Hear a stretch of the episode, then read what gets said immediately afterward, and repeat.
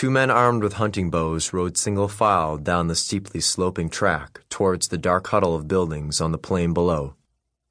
They hunched into heavy clothing against a sharp wind that swept across the black and gray landscape of rock, evergreens, and sere grasses. Below them, the black roofs of the town were a blot in a wintry plain, and beyond the plain, a pewter ocean stretched toward a distant line where it melted into the murky grayness of low clouds. A highway ran along the shore. Behind the horsemen rose mountains, their tops hidden in gray vapor. The prospect was dismal. Most of the town straggled along the black line of the highway, which looked not unlike a dead snake with a large rat bulging in its middle. The rat bulge contained the tribunal and a small temple, surrounded by low, steep roofed houses, the center of Naoetsu, capital of Echigo province.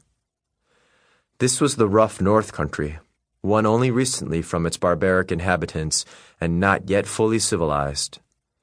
In the short summers, the plain between the mountains and the ocean was green with fields of rice, ramie, and beans, and the ocean dotted with fishing boats.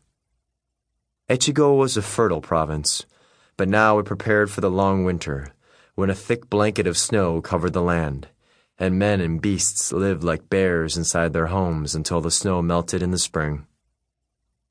The rider in front, a muscular man with a neatly trimmed graying beard, and the sadness in his eyes that attracts women. Looked out at the choppy sea and up at the roiling sky.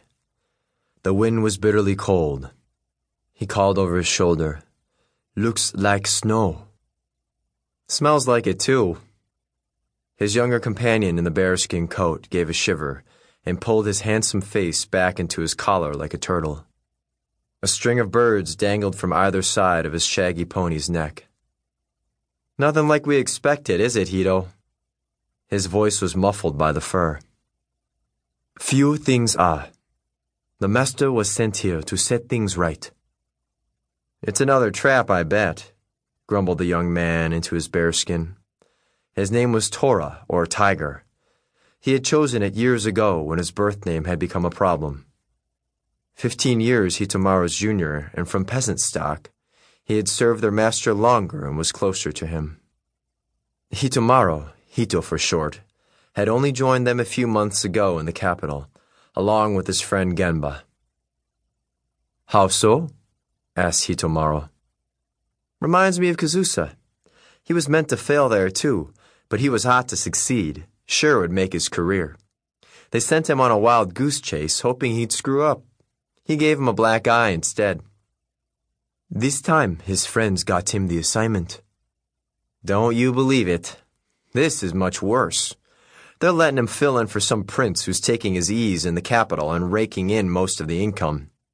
Only this time they made sure they tied both the master's hands behind his back so he couldn't defend himself. And then they hobbled his feet so he couldn't get away. What gets me is he's all fired up again anyway. Then he'll succeed just like last time.